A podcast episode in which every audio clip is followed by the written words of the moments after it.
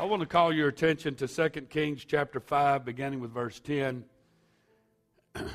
You can follow in your Bible, your electronic device, or you can follow me on the screen. Uh, 2 Kings chapter 5, verse 10. And Elisha sent a messenger unto him, saying, Go and wash in the Jordan seven times, and thy flesh shall come again to thee, and thou shalt be clean.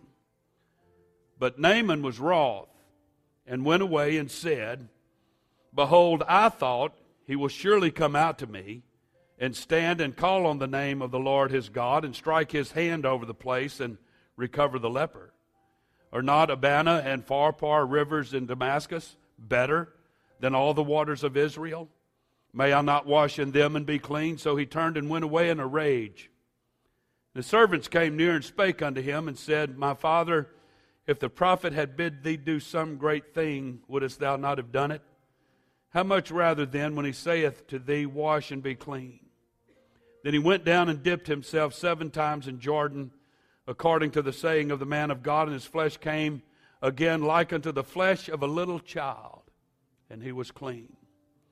And he returned to the man of God, he and all his company, and came and stood before him and said, Behold, now I know that there is no God in all the earth but in Israel. Now therefore I pray thee, take a blessing of thy servant.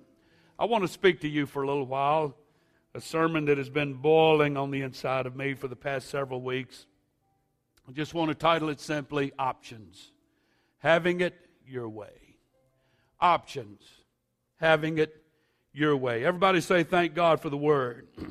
Thank you for being kind and standing. You may be seated.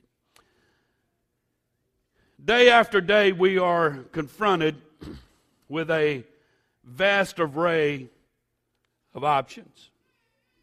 Everybody say options. So many options that it would absolutely make your head spin. A question as simple as, How do you want your hamburger? can be quite a challenge. According to Burger King, the home of the Whopper, which in my opinion is still one of the finest burgers anyway, if you can find one fresh and done properly. That's the big if. But Burger King, the home of the Whopper, according to them, there are 1,024 different ways for a customer to order that iconic burger. Hold the pickles, hold the lettuce. Special orders don't upset us. All we ask is that you let us have it your way. We have options in what we eat, in what we wear, in what we listen to, in what we watch, what we drive, what we do and think.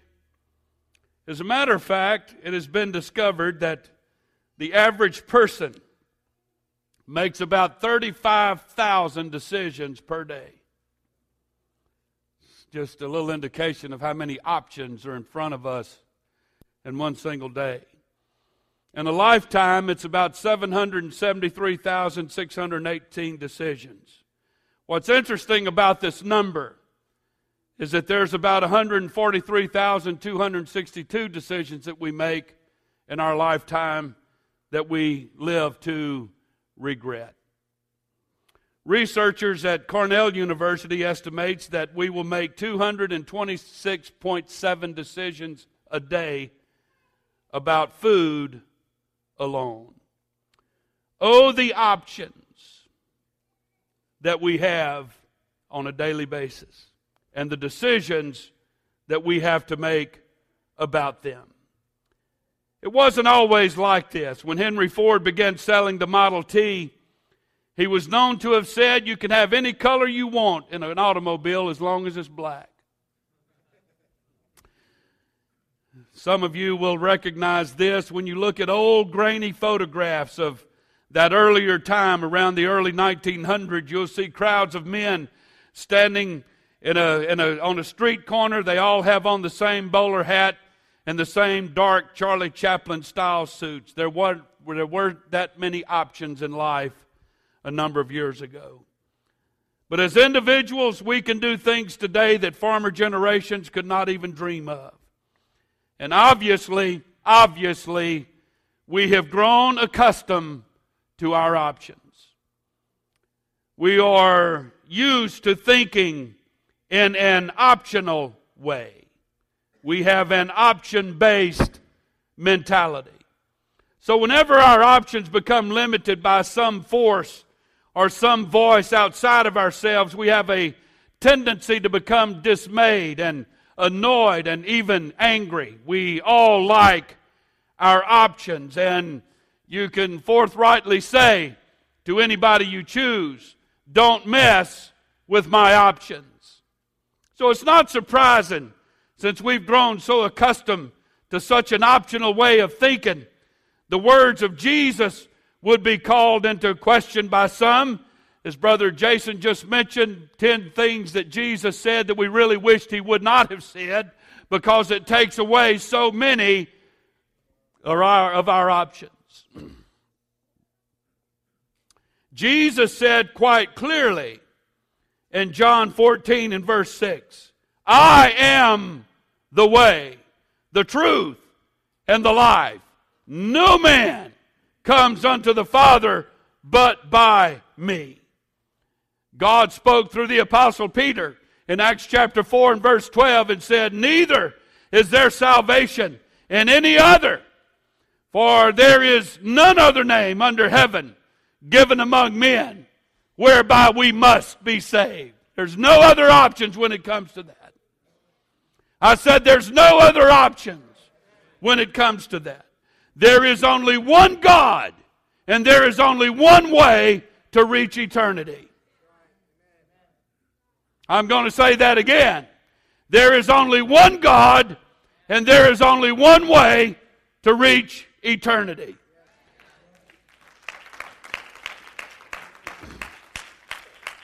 I would like to believe this morning that most of us who are sitting in this room believe this. But as we view it from the context of our option based lifestyle, it is a little unsettling. For not only do we like our options, but we like to think that our neighbors have their options too. In America, everybody gets to vote. Everybody gets to live his life pretty much as he chooses. Everybody gets to do his own thing.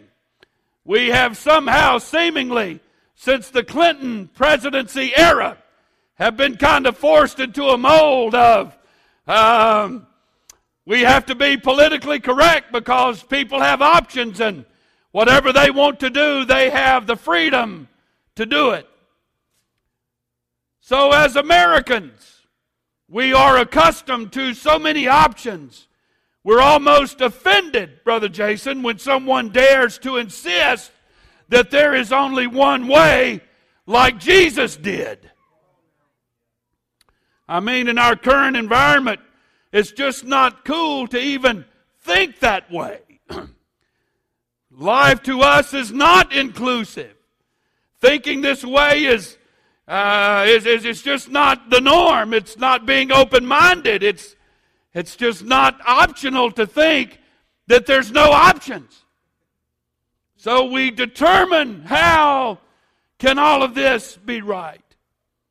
You'd be surprised if I told you that this reaction to our very specific God is by no means unique to our time. There was a man in the Old Testament who lived and thought in the same optional based way that we think. He was exceedingly powerful, rich, he was famous. He was popular. If you had all that going for you, no matter what era you lived in, in a world of options, uh, or world of options would be open to you, and you would find it quite easy to have it your way. He had servants to carry out his every wish. The man's name was Naaman. He was a general, a commander of an army of a kingdom known as Aram which was to the north of Israel, and as a commander, Naaman served with distinction, praised by his people, and lauded by his king. From a worldly point of view, General Naaman had everything. That is, except good health. It would seem that man, that, that, that man can have everything he's ever wanted. He can have a life overflowing with options. But listen to Pastor this morning.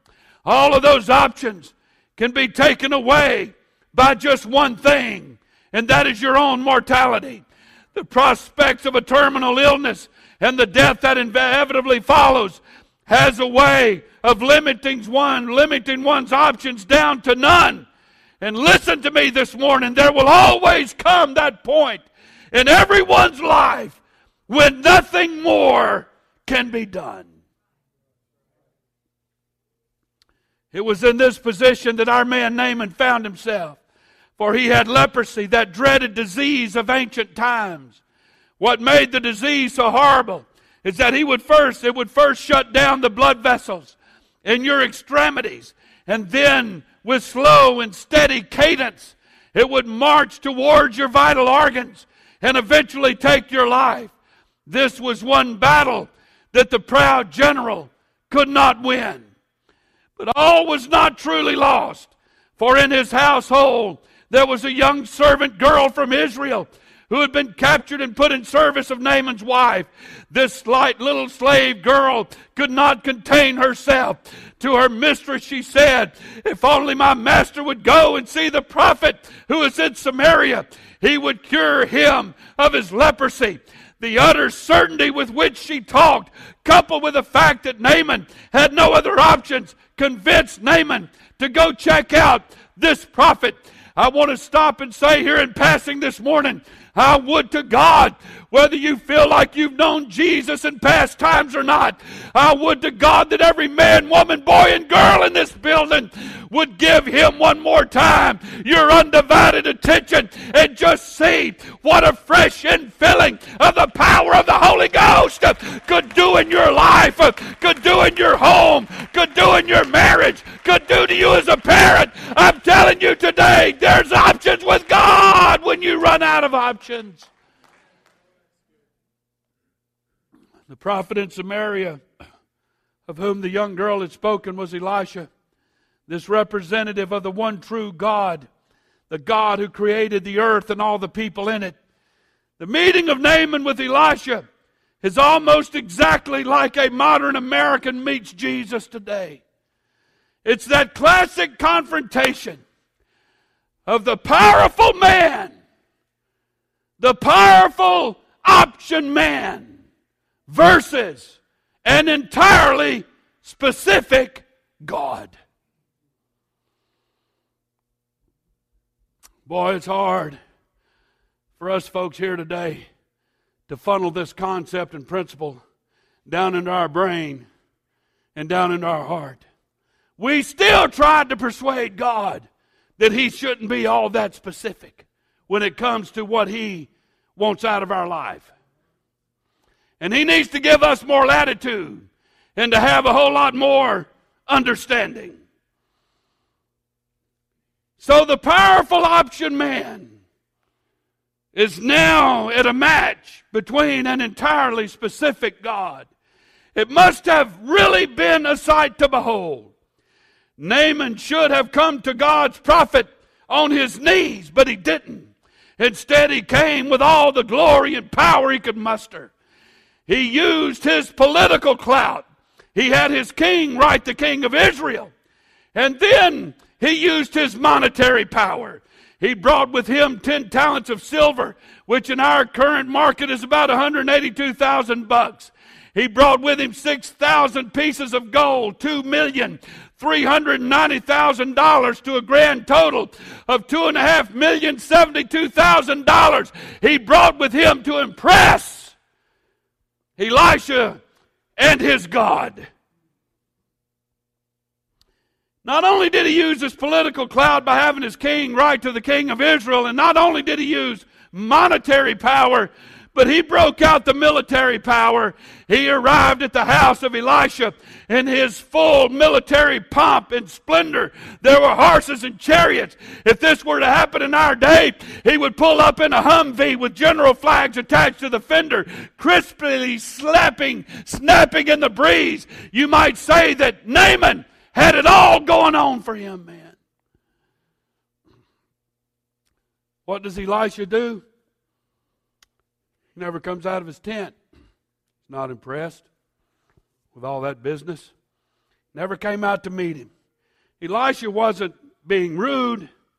He was actually saying something. The Lord's prophets usually communicated with words, but sometimes they'd communicate with their actions. And here was here he was communicating to Naaman that the creator of all things and the Lord God of the universe is just simply not impressed. Listen to Pastor this morning. That is really the first step for anyone who wishes to be helped by Jesus. Admitting that He is greater than you are admitting that he might know a little more than you do, admitting that what he says goes and not what you say. In other words, the only posture that's acceptable when coming to Christ is when you approach your Creator, you come in humility, not pride, not personal glory, but humility. And this message was reinforced by what Naaman was told to do. Elijah didn't, Elisha didn't come out. He sent his servant out to him, who tells the general to go wash in the Jordan River seven times. And as you might expect, fact, the general didn't take that too well. He wanted some more options. what kind of nonsense is this? I wanted him to come out and wave his hands over me and do some hocus pocus and call, my, call me by name and read everything that's going on in my life. But instead, he tells me that I must wash in that disgusting and muddy Jordan River we have much better rivers than that back home. Why can't I just wash in one of them? I want some options. Again, it's the very powerful option based man coming to a very specific God. I think the same thing happens whenever anyone is pointed to the cross of Christ. The Christian gospel and the Word of God tells us if you want help, go to the only one who suffers on the cross with sorrow and blood flowing down. Repent believing in him. And how many times people don't react well to it? That's disgusting. And how can this cross business help me?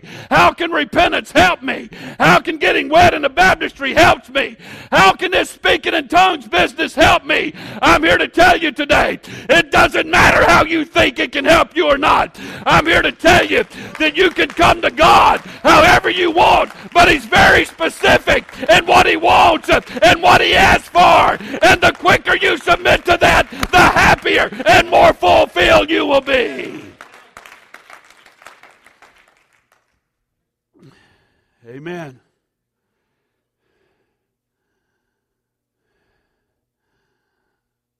I mean, you know, I do a lot of good stuff for the church, and you know, I pay my tithes, and I'm, I'm faithful, and you know, I'm a pretty good person. I think God ought to work with me a little bit. He don't. Let me tell you how God is. I'm to give you the down, the down and dirty, if you will. The Bible said that one of these days, every knee, including yours, is going to bow, and you're going to confess that He's God. Might as well warm up to that idea now. And if you go ahead and do it now, your life would be a whole lot better from here. Everybody said amen. So, because of the optional way that we're trained to think, you know, we always have options that the way that God has chosen to help humanity is not appealing enough. And it requires humility and it requires repentance. But in Naaman's case, his servants once again stepped up to the plate and they said, if the prophet had told you to do some great thing, you would have not asked any questions and you would have done it. But now he's giving you something simple to do. You don't want to do it. So, with their simple reasoning, they convinced him, and he went down to the Jordan River, dipped seven times. And the Bible said he, he came up with skin like a child. The leprosy was gone. What's wrong with following God's instruction? It's for your benefit, it's to make your life better. And I think we should all get our head around that. I don't like the repentance thing, Pastor. I don't like the baptism. I don't like the Holy Ghost thing. I don't like having to pay my tithes. I don't like having to be faithful to church. It's His way, man. So, in our text, after all this happened, we are told that Elisha finally comes out and shakes the general's hand, congratulates him, and now the general's pretty humble by his healing, and he said, now I know there's no God in all the world except in Israel. the option man, the option based man, the option thinking man, the criticizing man, the arguing man, the debating man, finally comes to the conclusion that there's only one God.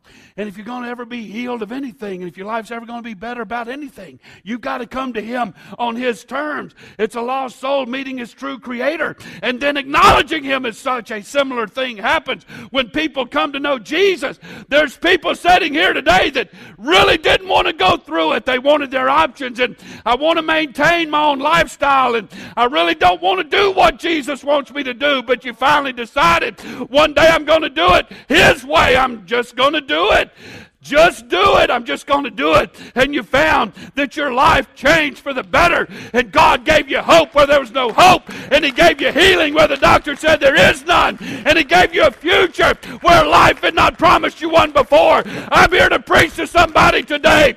You can't have it your way if you want the best out of life. If you want God's best, you got to do it His way. Jesus said in John 11, 25 and 26, He said, I am the resurrection and the life. He that believes in me, though he were dead, yet shall he live. And whosoever liveth and believeth in me shall never die. Believest thou this? Very specific. Like the pride filled General Naaman, the world may want us Christian folks to say and do what they demand. I want to have it my way, preacher.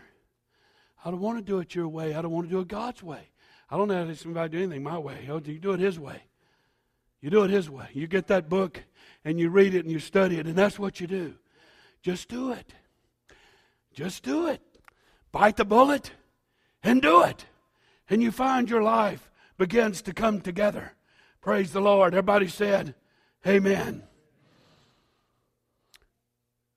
So on our list of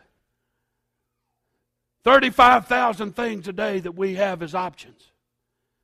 There's a few things that's not. The list that I'm about to give you is not inclusive. There's a whole lot more, but let me just touch on some high points for just a few moments. There are some things that are not optional. Thank you. First of all, there is one God. That's not optional. Hear, O Israel, the Lord, our God, is one Lord. Praise the Lord. Paul said in Ephesians 4 there's one body and one spirit, even as you are called into one hope of your calling, one Lord, one faith, one baptism, one Lord, one faith, one baptism, and one God and Father of all, who is above all, and through all, and in you all, Paul said in 1 Timothy 3 For without controversy, great is the mystery of godliness. God was manifest in the flesh, justified in the spirit, seen of angels, preached unto the Gentiles, believed on in the world, and received up into glory. That's that. There's not options. It's not optional. We are to love God. That's not an option. We are to love God. Jesus said in Matthew 22, Thou shalt love the Lord thy God.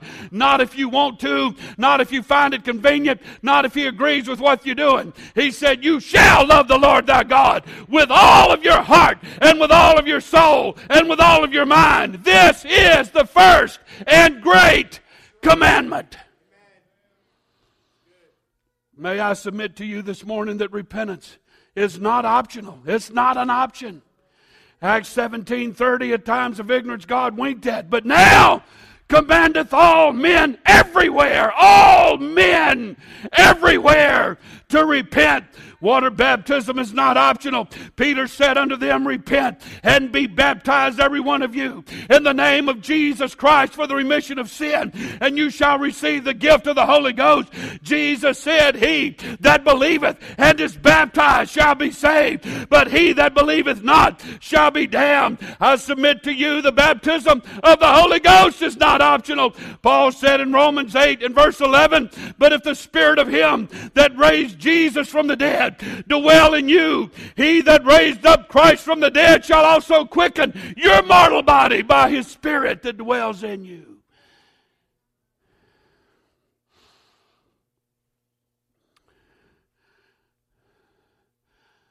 Loving others is not optional.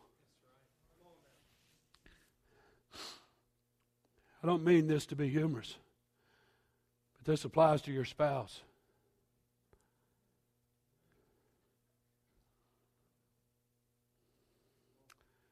Applies to your parents, your children, your family. You don't always have to approve of what people do and condone what they do. But Jesus said, shall love the Lord thy God with all your heart and so on. The second commandment is like unto it. Thou shalt love thy neighbor as thyself. On these two commandments hang all the law and the prophets. Everything revolves around loving God and loving people.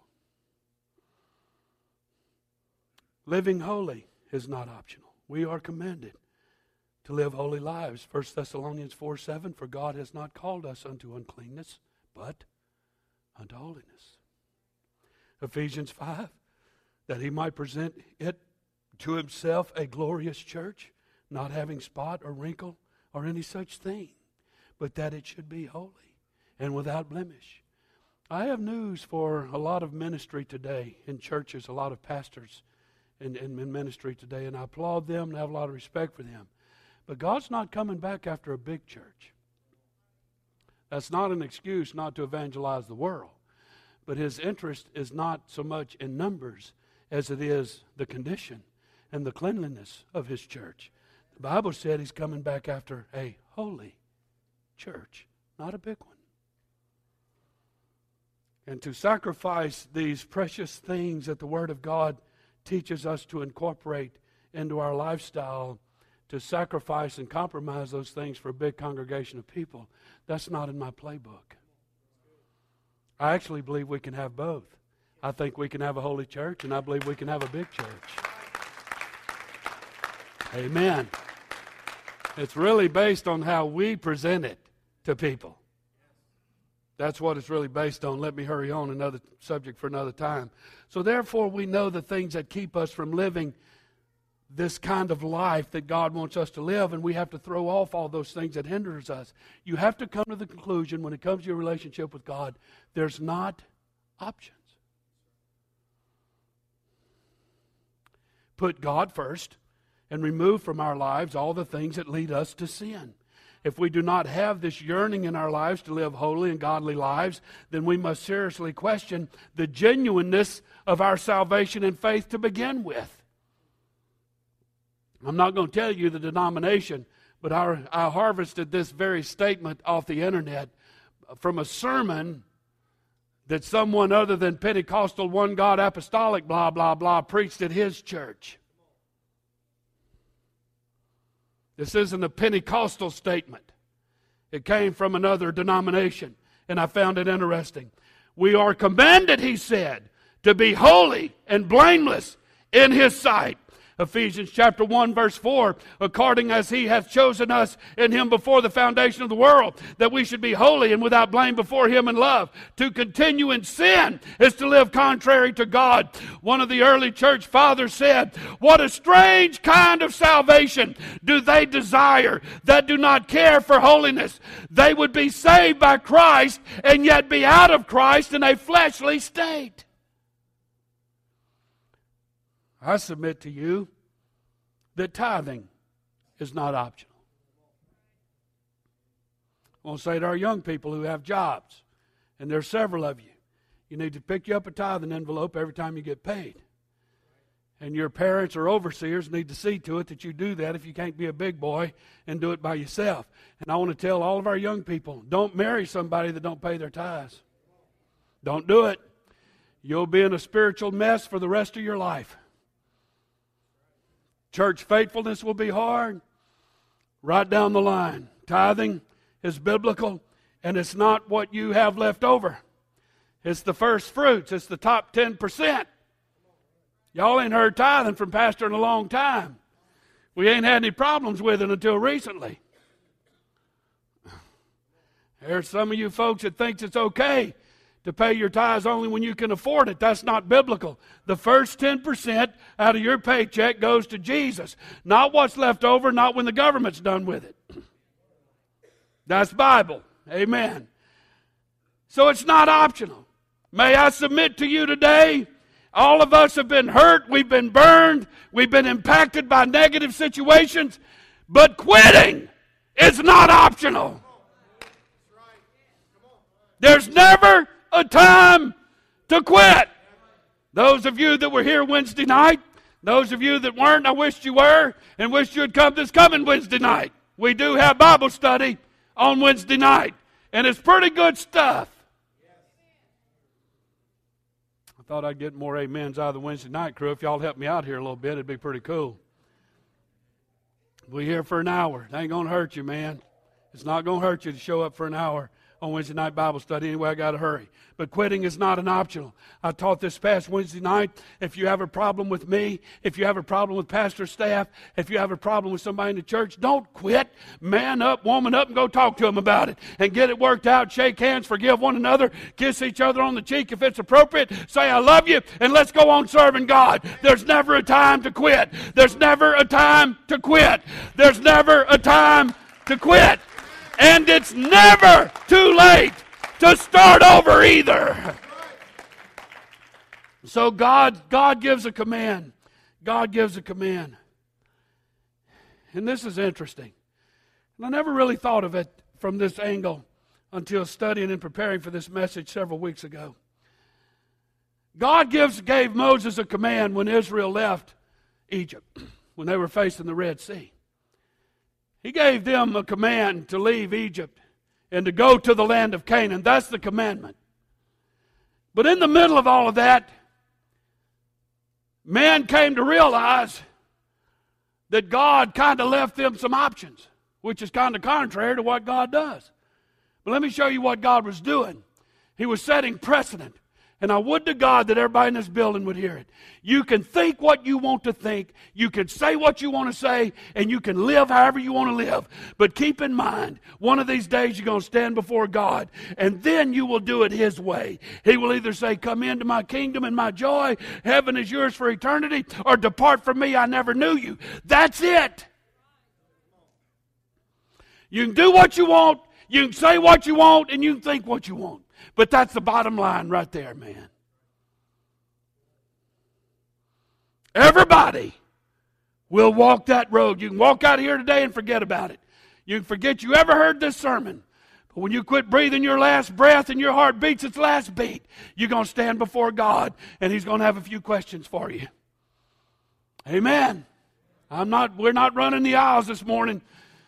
We have to understand it's time for somebody to just do it. It's time to live for God, man. It's time to live for God.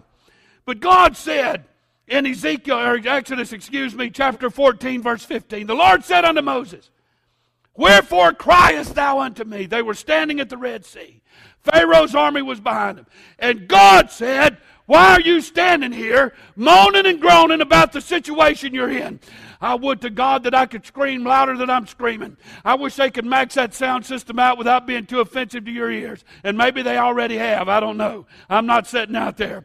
But I'm going to tell you there's people sitting in this building right now. You whine and moan and groan, and I have all sympathy and compassion for you about your circumstances. And you keep crying out to God to help you. But God's given you a commandment.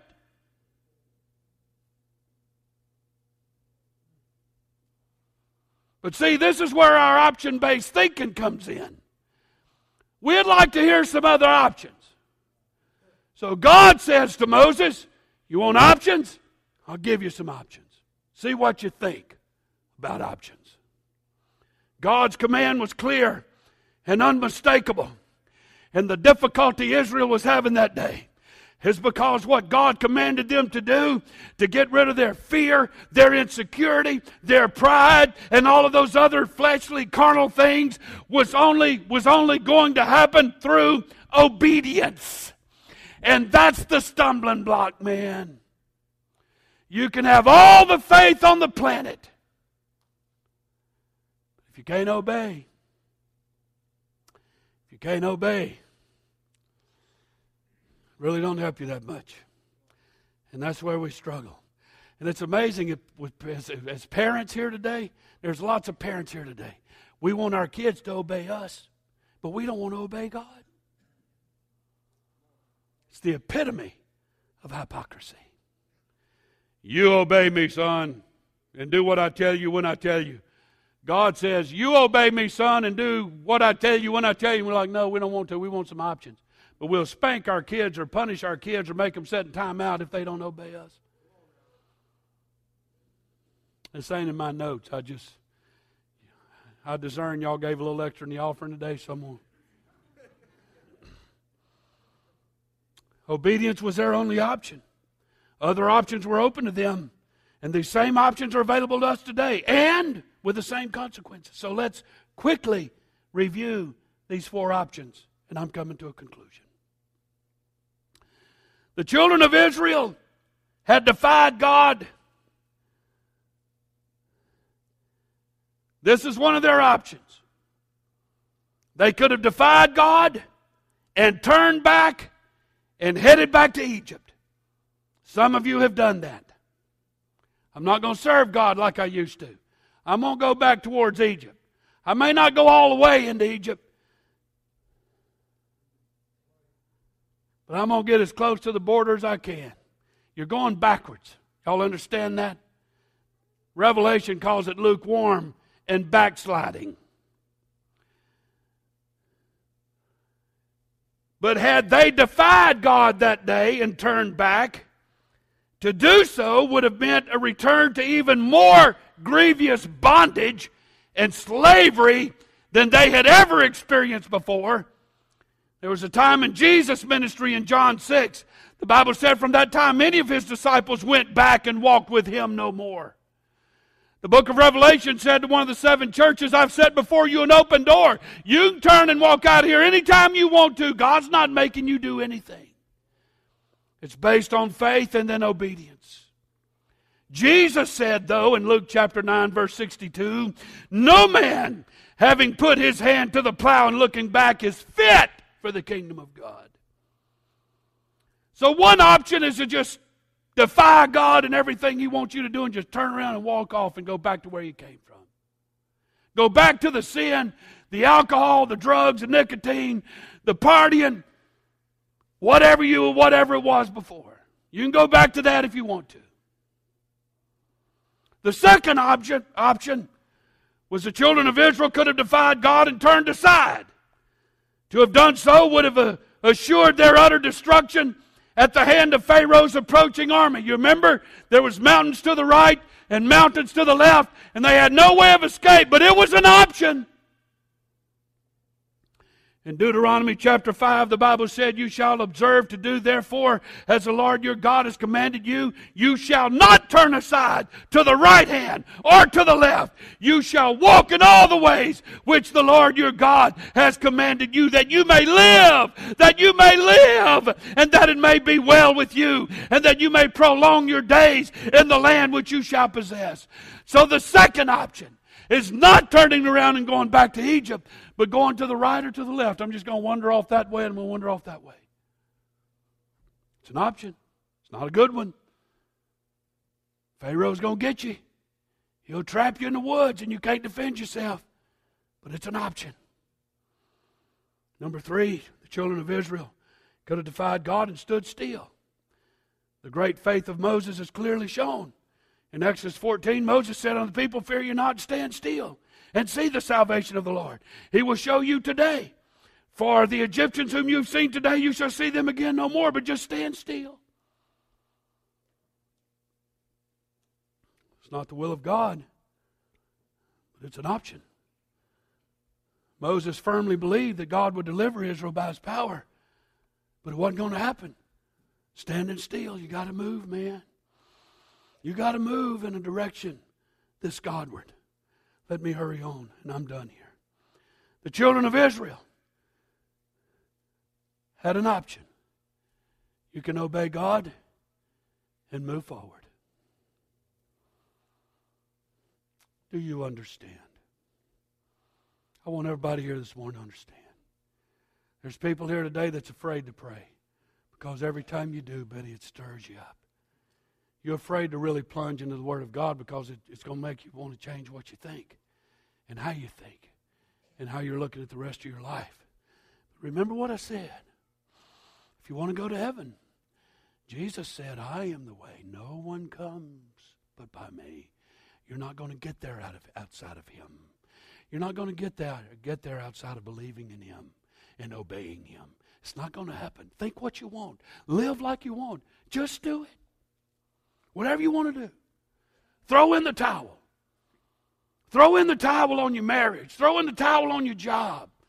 Throw in the towel on, on any part of your life that you want to. But just remember this.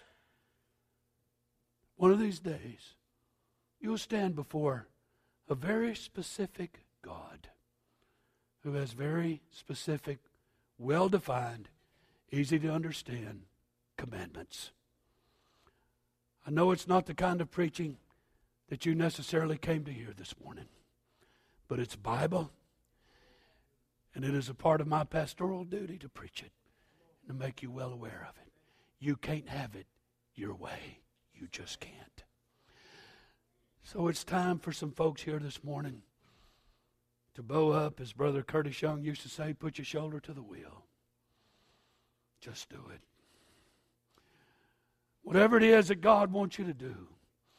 There's young people here today that believes that lie and deception of the devil that I have my whole life to determine what I'm going to do and what I'm not going to do. No, you don't. The Bible said today is the day of salvation, not the future. Today is. And I'm doing my best without trying to sound harsh and mean, cruel and inconsiderate. There's people here today in all kind of circumstances and you would to God that He'd get you out of it. And He can't because you're either number one, standing still, number two, you've gone from one side to the other, or number three, you've gone back to where you've come from. He can't help you until you're willing to move forward.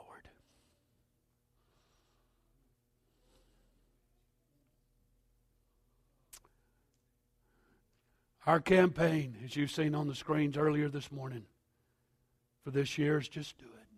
Just do it. You need to quit coming up with reasons why you can't be at church on Wednesday night and start coming up with some reasons why you can.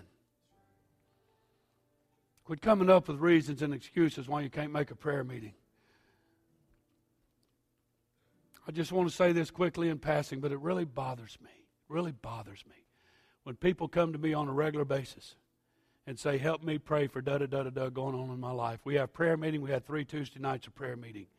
And there were three or four people that stood out in the lobby the entire time talking. And you're the ones that comes to me all the time saying, Pray for me, pray for me, pray for me. Either you're out there talking or you weren't here. You need to learn how to just do it, man. You say, Well, I don't know how to pray. You know what? Name one way to learn. Just do it. Ain't a person here today that ever read an instruction manual that taught you how to walk. There ain't a person here today that, that downloaded something off of Google and said, Oh, here's instructions. When you're about eight, nine, ten months old, pull up on the couch and walk down the side of the couch just holding on in your little wobbly, clumsy way. And pretty soon, Daddy is going to sit on the other room, like on the other side of the room, like an idiot, and say, Come to daddy, knowing full good and well you can't walk. See how stupid we think sometimes? Ain't but one way to learn how to walk, buddy. You got to take a step, and that foot ain't going to be right. The stuff in your ear, your equilibrium, it ain't going to be right. And you're going to do a face plant right in the middle of the floor. And you're going to hit your head on the corner of the coffee table, and you're going to bang your head on a toy you left on the floor. But if you want to learn to walk, that's how it's done. And there's going to be one moron in this building today that'll stand up and say, Well, I learned to walk. When I stood up, I just started walking, man. Show me the video. I want to see that. I did see a guy learn to ice skate that way. It's pretty amazing. He just watched everybody put on ice skates and off he went. Never failed or nothing. It was amazing. But, folks, it's time to just do it. Please take the options off the table. Quit arguing with God and yourself and your spouse and your kids. Quit arguing and debating and say, But I want it my way.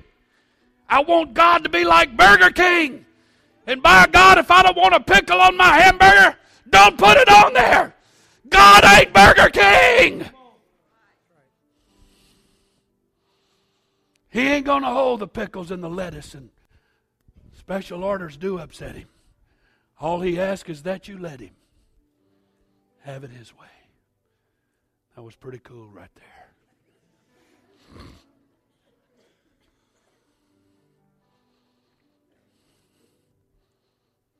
Mike and Sheila, don't it feel good to just do it?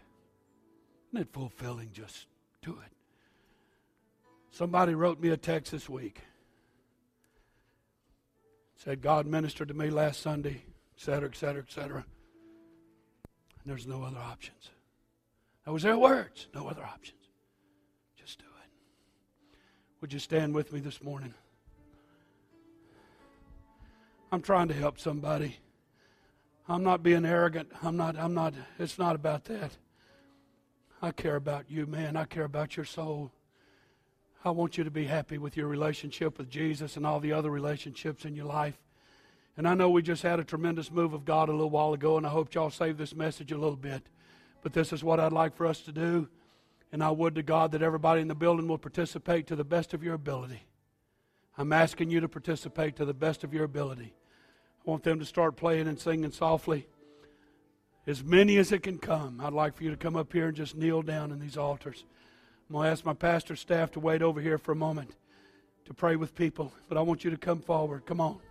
And just find a place to kneel to pray. And I want you to give it to God right here. I want you to go ahead and give it to God. One last final time, God, I'm going to do it your way. I'm going to do it your way. I'm just going to do it. I'm going to do it. This is this is my life and you. And God, I'm not going to ask you to cater to me anymore. I'm not going to ask you to grant all of my wishes to come true. God, I want to do it your way. If there's not room up here, kneel at the chair where you're standing. But I'm going to ask everybody to spend a few minutes talking to God before you leave this morning. I'm going to ask you to get down somewhere and talk to God. If you can't kneel down, sit down. Stand up, whatever you need to do. Young people, it's time to dig your heels in the dirt. I'm going to live for God. I'm going to do what God wants me to do, and I'm going to be what God wants me to be. I'm calling a prayer meeting church wide this morning, all across this building from one side to the other. I'm calling a prayer meeting. I'm going to ask you to pray. I'm going to ask you to pray to get a hold of God. Pray like you used to pray. There's people here today that knows how to pray. I need for somebody to pray. I need for somebody to get a hold of God. I'm going to quit. I'm going to quit all of my bargaining with God. God, I'm not going to do it my way anymore. I'm going to do it your way. You've heard the Word of God this morning. I've preached the Bible. I've preached the Word of God with everything in me. It's time to let the Lord have His way, folks. We've got to let Him have His way. Y'all go. Y'all go.